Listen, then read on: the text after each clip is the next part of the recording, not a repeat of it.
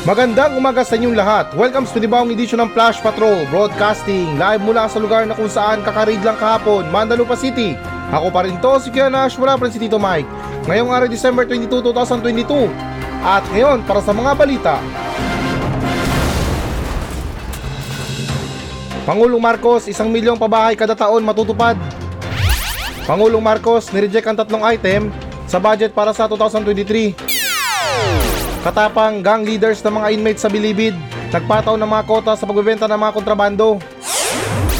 DSWD nagnanais ng batas na nagtatalaga sa mga pamilya na alagaan ng kanilang mga nakakatanda. Tulpo, libreng tuition sa law student, isinusulong.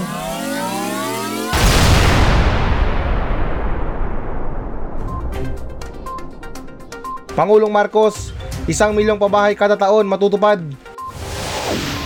So, okay guys, naayon sa ulat ng Philstar na tiniyak ni Pangulong Ferdinand Marcos Jr. na tutuparin niya ang kanyang pangako na magtayo ng 1 milyong low-cost housing units kada taon. At inihayag ito ng Pangulo sa groundbreaking ng Palayan City Township housing project sa Nueva Ecija, kasabay sa pagtiyak na magkakaroon sila ng sariling bahay ang mga walang tirahan at mga minimum wage earner. At sa isang pahayag, sinabi dito na I'm glad that we are continuing. This is not the first groundbreaking that I have attended. I know that it will be not the last and that will be continuing to break the ground in different parts around the country para naman na yung ating mga pinapangarap na 1 milyong homes a year, sabi ni Pangulong Marcos. At dagdag niya na pagka naabot natin, at least napakalaking bagay na yan na naibigay natin na solusyon ang problema sa pabahay sa ating mga kababayan. Pinasalamatan ni Pangulong Marcos ang Department of Human Settlements and Urban Development o DHSUD, ngayon din ang local government units sa kanilang papel sa pagpapatupad ng pambansang pabahay para sa mga Pilipino program. Kumpiyansa ang Pangulo na magiging matagumpay ang mga proyektong pabahay. Okay guys, so ito good news para sa atin kasi meron ng plano. Ewan ko lang kung matutuloy, pero ito may konting comment lang ako guys ha, pero hindi sa nilalason yung mga utak nyo. Kasi sabihin natin bahay yan or libreng pabahay. Okay yan kasi libre, di ba? Nice. Eh kahit na sabihin mo na maliit na ano lang yan, maliit na bahay lang yan, basta sa'yo yung bayad tsaka lupa, walang problema. Ito talagang hima-himahin ko ha. Kasi unang-una sa lahat, nabanggit dito sa Nueva Ecija, bandang norte. So paano yung mga tao dito sa Metro Manila or dito man sa sa Luzon or bandang ibaba ba na mga walang bahay? May konting kutub ako na doon sila ililipat. Pero ang problema kasi doon kung papayag ba sila. Kasi syempre, bilang isang lumaki sa Maynila, nakasanayan mo na dito sa Manila. Or alam mo na yung mga pasikot-sikot dito, mga trabaho, kahit na ganito lang yung buhay nyo, simple lang, kahit na sa ano ka lang, sa upuan ka lang natutulog, ay okay lang. Kasi komportable ka na. Bali yung pinakamahalaga pa rin doon is meron kang trabaho. So sa balita na to guys, na bali yun ang pinupunto ko. Una kong napansin kasi hindi rin malabo na tatanggihan ng mga ibang Pilipino yan pagkus na sa norte itinayo yung mga bahay. Eh okay lang sana kung dito yan sa Metro Manila, bigyan sila ng kondo.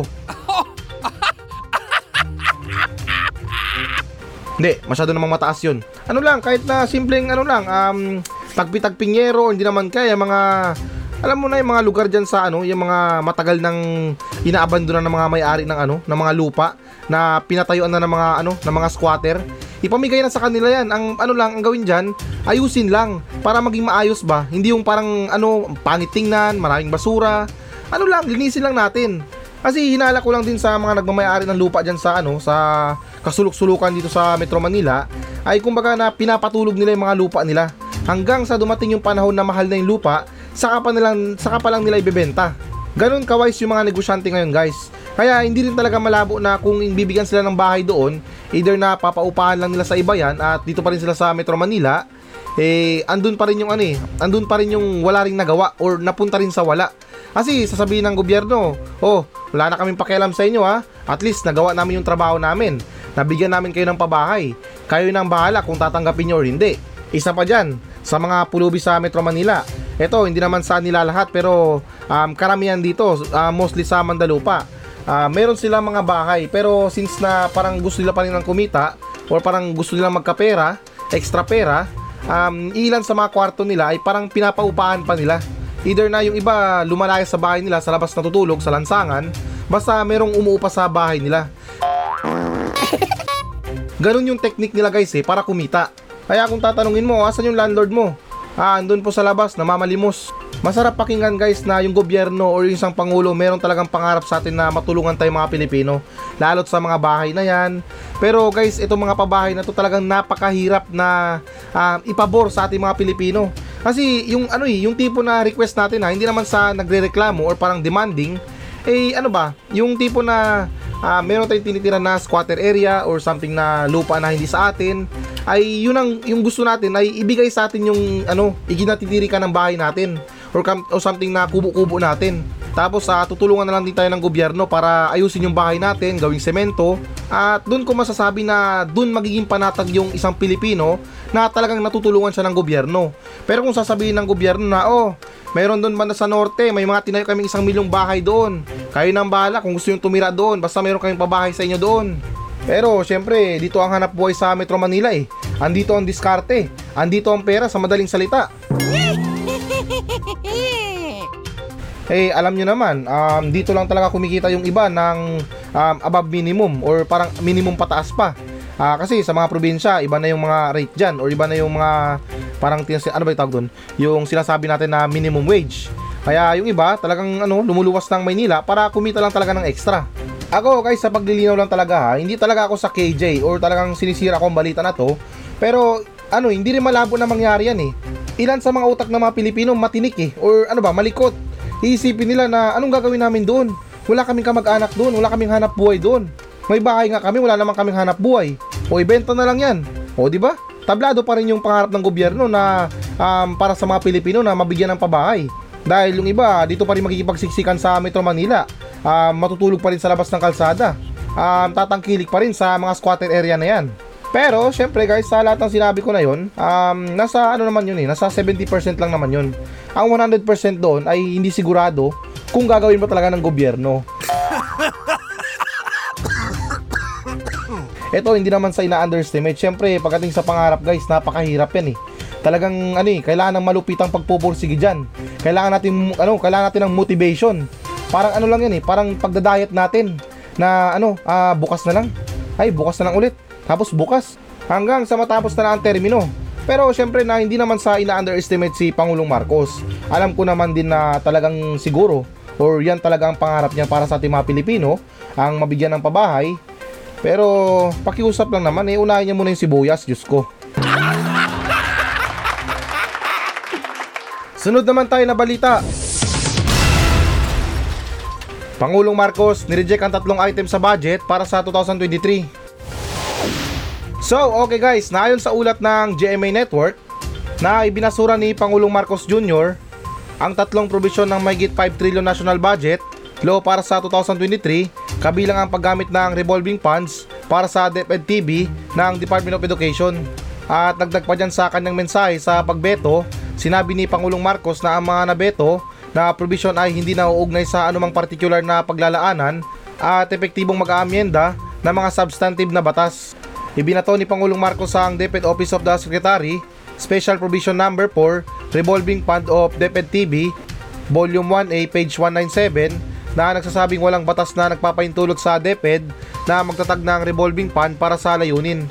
Bukod dito na ang DepEd-TV ay hindi isang business type na aktibidad ng DepEd na maaaring isaalang-alang sa loob ng General Provision on Revolving Funds para sa FY 2023, GAA na nagpapaintulot sa pagtatatag ng revolving fund mula sa mga resibo na nagmumula sa negosyo, uri ng mga aktibidad, sabi niya.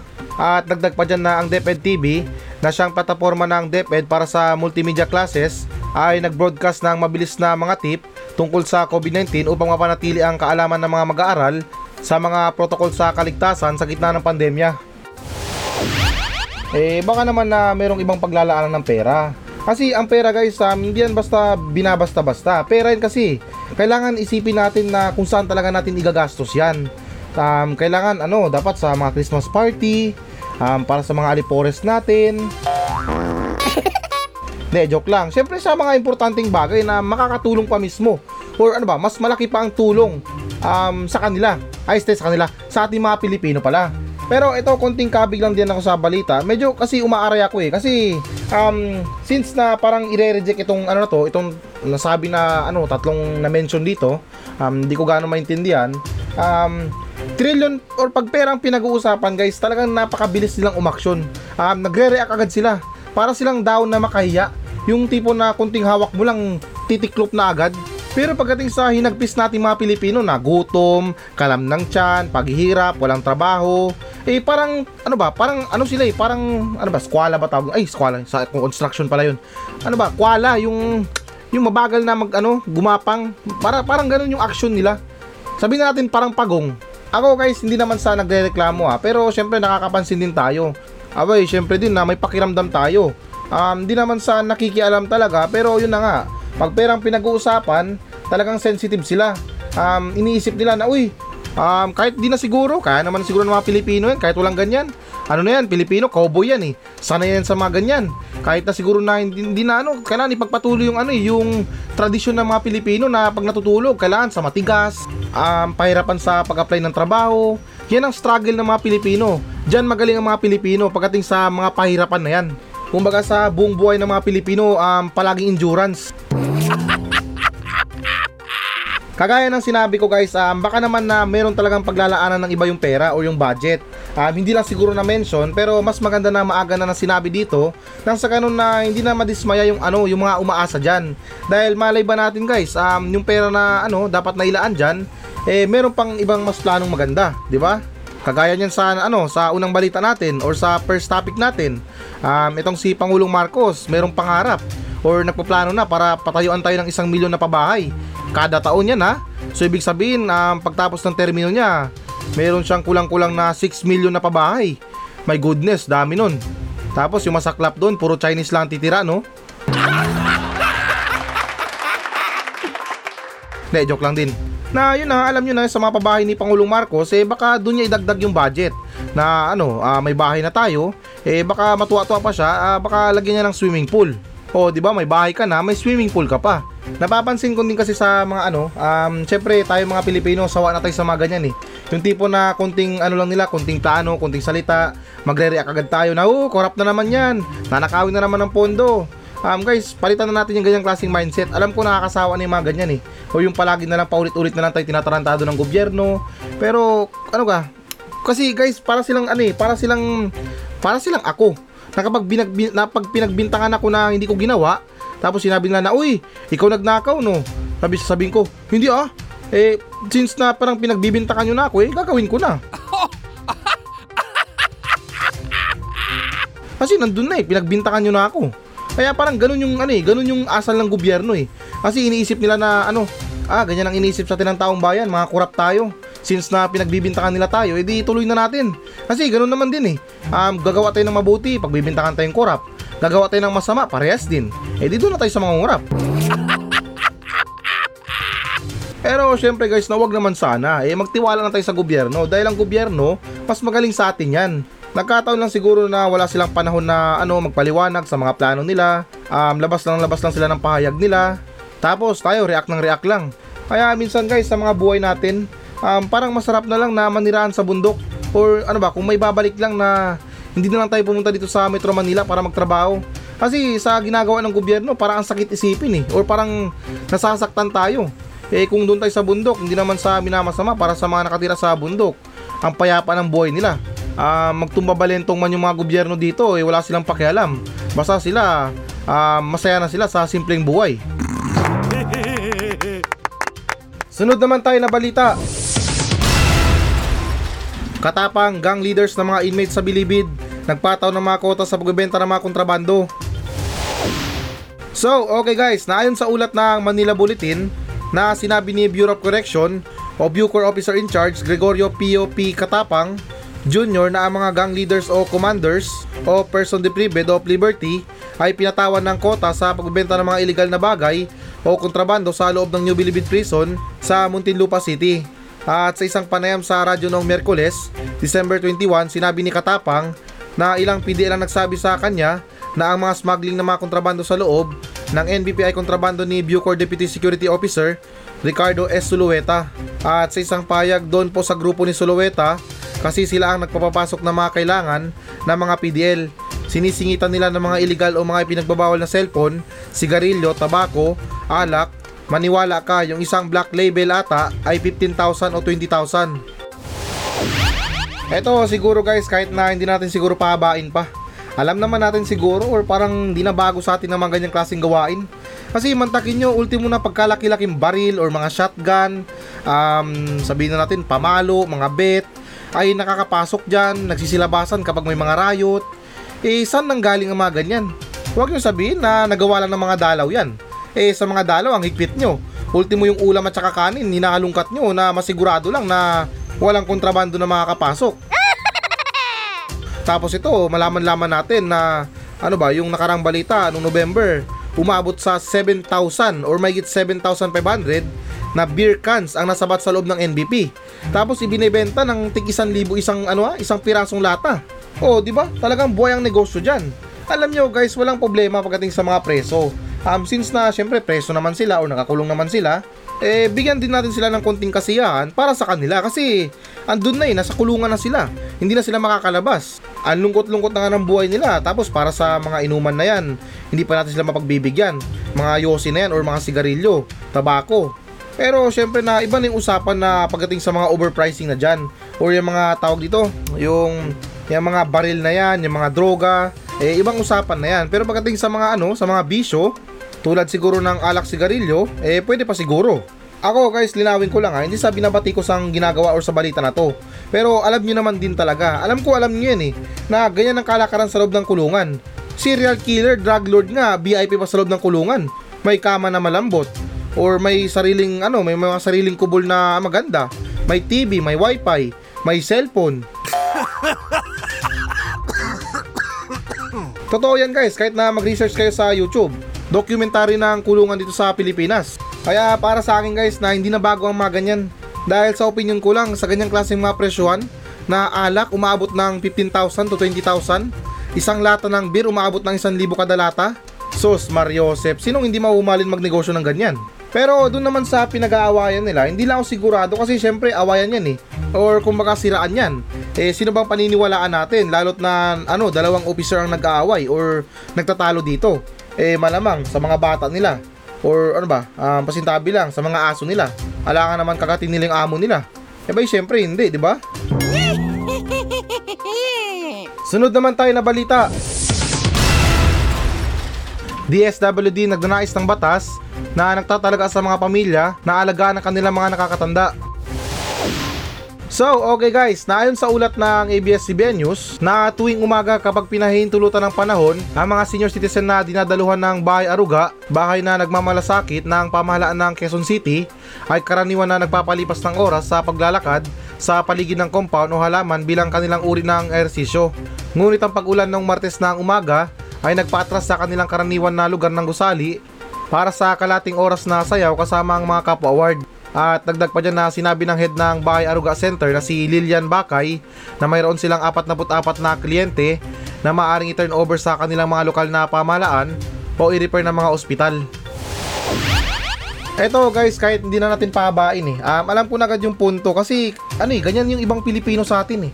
Nakakaawa pagdating yung mga yung mga magulang nila, yung tipo na yung mga baby pa sila, talagang hindi magkumayod, hindi magkamayad or hindi magkamayaw yung mga magulang nila na maghanap ng pagkain, diaper, panggatas, inalalayan hanggang sa paglaki, hatid sundo sa eskwelahan, tapos sa mga pag-aaral tinutulungan pa rin, gabay, lahat ng mga sustento binibigay, baon, allowance, mga regalo, mga damit, halos lahat, cellphone, lahat ng mga tulong guys or assistance step by step ginawa ng magulang yan.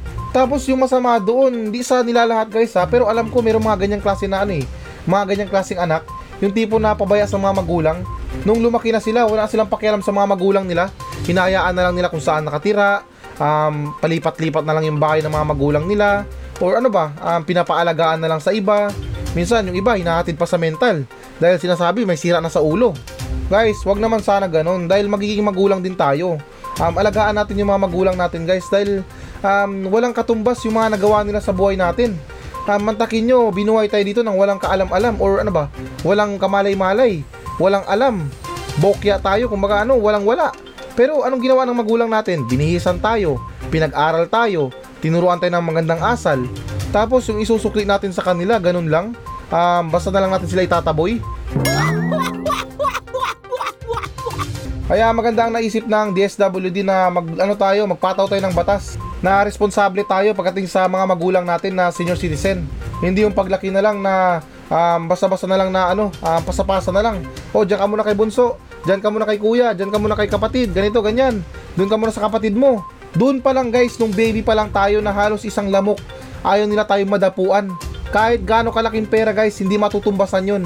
Dahil kung alam lang talaga ng magulang natin na pababayaan natin sila paglaki nila or pagtandaan nila, siguro napuno tayo ng lamok. Bata pa lang tayo, hindi tayo lumaki. Nadenggi na tayo, natepok na tayo. Kaya ganun pa man guys, alam ko yung iba sa atin talagang mapagmahal sa mga magulang. Pero ito, panawagan ko lang talaga ha. Dahil naawa ko sa mga lola dyan sa labas, nanghihingi ng limos. Kasi iniisip ko na, Diyos ko, nasaan yung mga anak nito? Nasaan yung yung mga kapatid nila? Bakit na lang inaayaan yung ganitong klaseng edad or ganitong klaseng matanda sa labas? Wala man lang damit, walang maayos na tirahan. Ganun yung ganun yung pumapasok sa isipan ko. Gusto ko man silang tulungan pero wala akong magawa. Ang masasabi ko na lang or may papangako ko na lang sa magulang ko, hindi nila mararanasan yan. Aww.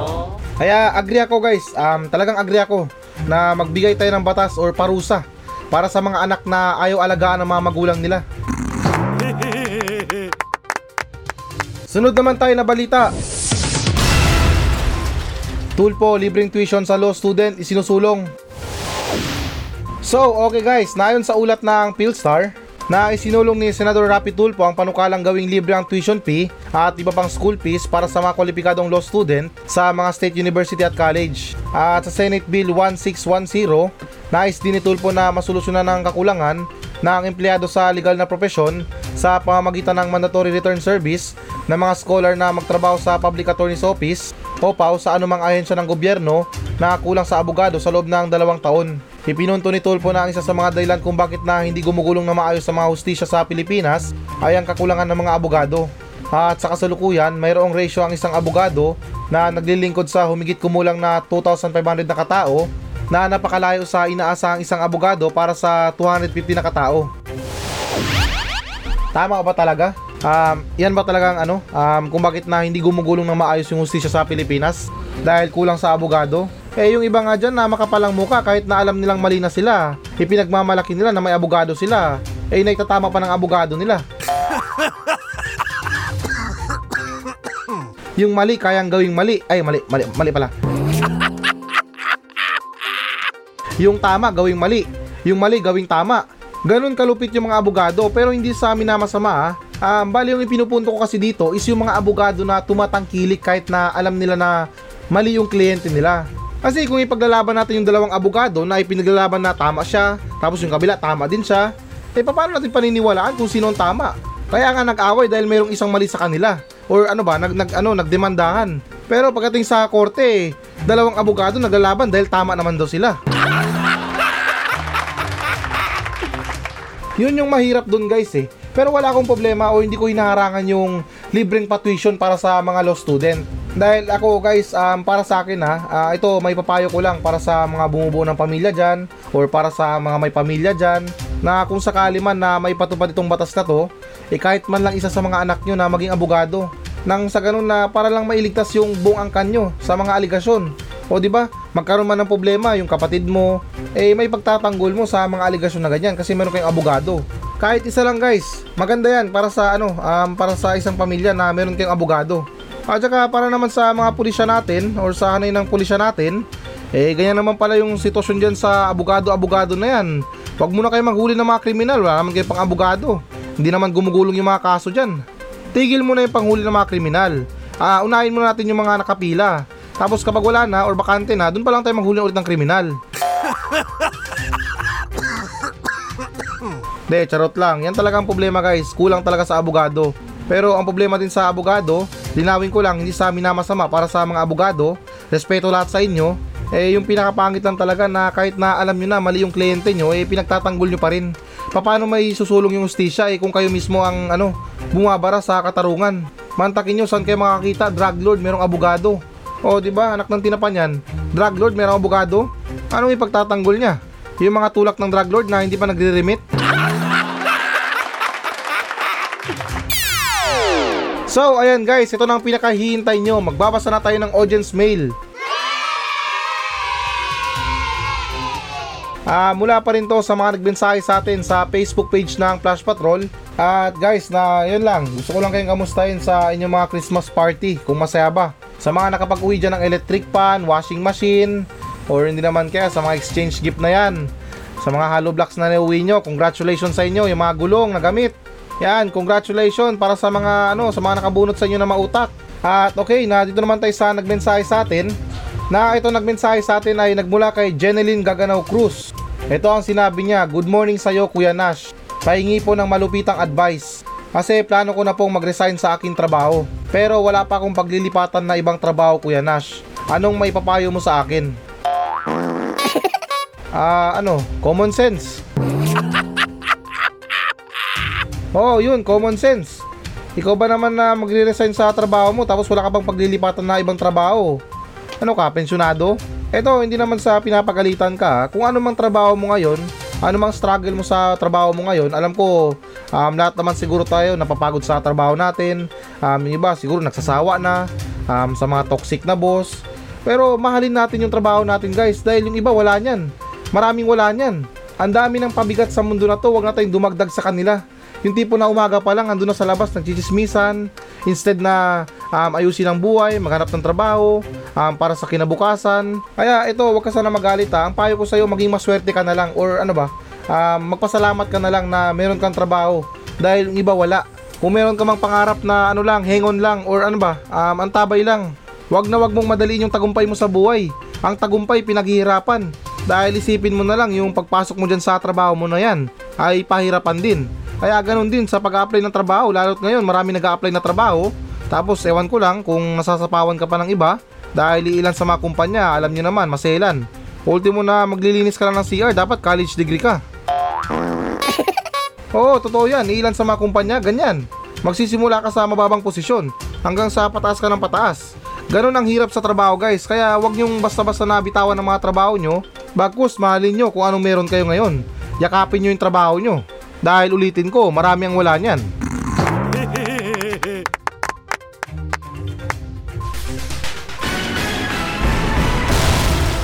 Hello guys, na bago natin tapusin ang show na to, hinikayat ko lang yung mga audience natin na mag-message sa akin dito sa Mandaluyong Station para sa mga reklamo nyo sa kapitbahay nyo, reklamo nyo sa asawa nyo, sa mga kaibigan nyo, at kahit sumbong na rin para sa mga katarantaduhan dyan sa lugar nyo. At kung boring ka naman, pwede naman kayo magpa-shoutout sa akin ng buong angkan nyo. Mula ni Nuno nyo hanggang Apo, isa-shoutout natin yan. Kaya guys, na ano pang hinihintay nyo? Magmensahe na kayo dito sa Facebook page ng Flash Patrol at nakakaasa kayo na walang minti sa mga pa-shoutout nyo. Paki-like na rin ang Facebook page ng Flash Patrol. Maawa na kayo, desperado na ako sa buhay. Kaya ulitin ko, para sa mga reklamo sa buhay, reklamo sa kapitbahay, reklamo sa mga tao, ay huwag kayong maya na magmensahe sa akin sa Facebook page ng Flash Patrol dahil actionan natin yan ng makabuluhang kalukuhan.